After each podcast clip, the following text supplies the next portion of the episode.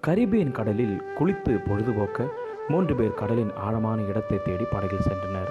குறிப்பிட்ட ஒரு இடத்தில் மூன்று பேரும் குளித்துக் கொண்டிருக்கையில் அதில் சற்று வயதில் மூத்த ஒருவருக்கு திடீரென்று பயமும் படபடப்பும் ஏற்பட்டது.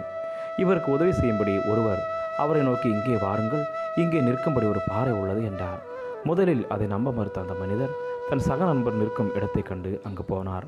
இப்பொழுது இவருக்கு நிற்க ஒரு இடம் கிடைத்துவிட்டது. சுற்றிலும் தண்ணீரும் தண்ணீரின் அழுத்தங்களும் தன்னை நெருக்கி காணப்பட்டாலும் இப்பொழுதோ பயமில்லை. தான் நிற்பதற்கு ஒரு பாறை உள்ளது. மனதில் நம்பிக்கையும் ஏற்பட்டது. இச்சம்பவத்திலூடே நாம் பரிசுத்த வேதாகமத்திற்குள் நுழையலாம். எவ்வித நம்பிக்கையும் தரிசனமுற்ற காலத்தில் சக்கரியா எலிசபெத் என்ற வயதான தம்பதியினர் வாழ்ந்து வந்தனர். மல்கியாவிற்கு பின்பு சுமார் நானூறு வருடங்கள் அமைதியின் காலம் என்று கூறப்படுவதை நாம் அறியலாம். எலிசபெத்தை குறித்து சொல்லும் பொழுது குழந்தை பேர் இல்லாத மலடி என அழைக்கப்படுவதை காணலாம்.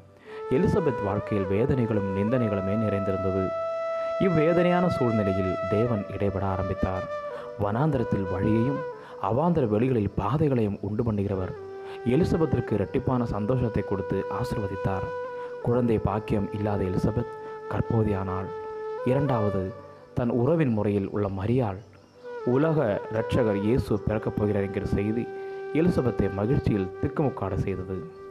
விசுவாசித்தவளே பாக்கியவதி கர்த்தரால் அவளுக்கு சொல்லப்பட்டவைகள் நிறைவேறும் என்கிறாள்.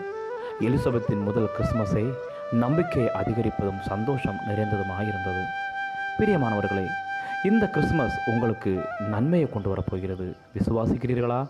திரளான தண்ணீர்கள் சூட நீங்கள் நடுவே இருப்பதைப் போலவும் பயங்கள் வேதனைகள் மத்தியில் இருக்கிறீர்களா?